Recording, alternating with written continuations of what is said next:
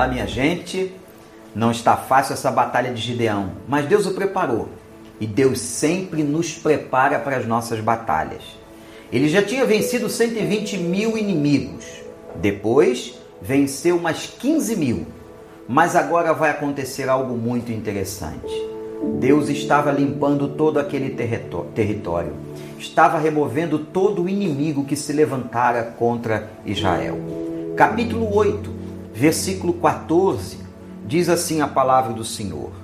Ele capturou um jovem de Sucote e o interrogou, e o jovem escreveu para Gideão os nomes dos 77 líderes e autoridades da cidade. Gideão foi então a Sucote e disse aos homens de lá: Aqui estão Zeba e Zalmuna, acerca dos quais vocês zombaram de mim, dizendo: Ainda não estão em seu poder Zeba e Zalmuna?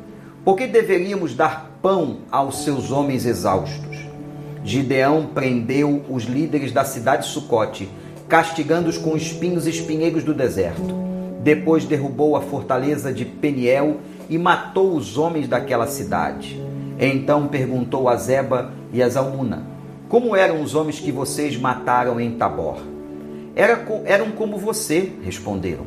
Cada um tinha o porte de um príncipe. Gideão prosseguiu: Aqueles homens eram meus irmãos, filhos de minha própria mãe. Juro pelo nome do Senhor que se vocês tivessem poupado a vida deles, eu não mataria vocês. Gideão voltou-se para Jéter, seu filho mais velho, e lhe disse: Mate-os. Jéter, porém, teve medo e não desembainhou a espada, pois era muito jovem. Mas Eba e Zalmuna disseram: Venha, mate-nos, você mesmo isso exige coragem de homem. Então Gideão avançou e os matou, e tirou os enfeites do pescoço dos camelos deles. Gideão, aquele que se achava fraco, o menor da sua tribo, sua família era menor, ele era o menor da sua casa. Olha que homem valente e valoroso ele se tornou.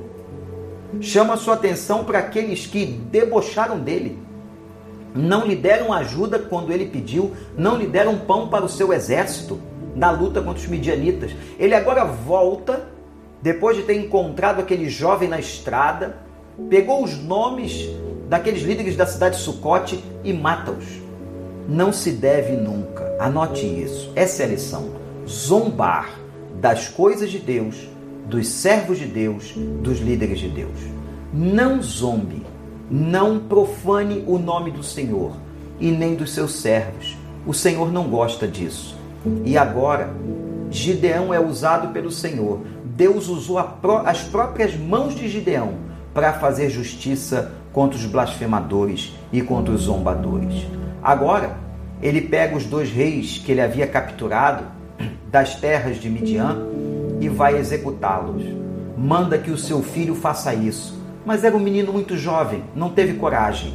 E os reis, ainda abusados, desafiaram Gideão: faça você, como se ele não tivesse, não tivesse coragem.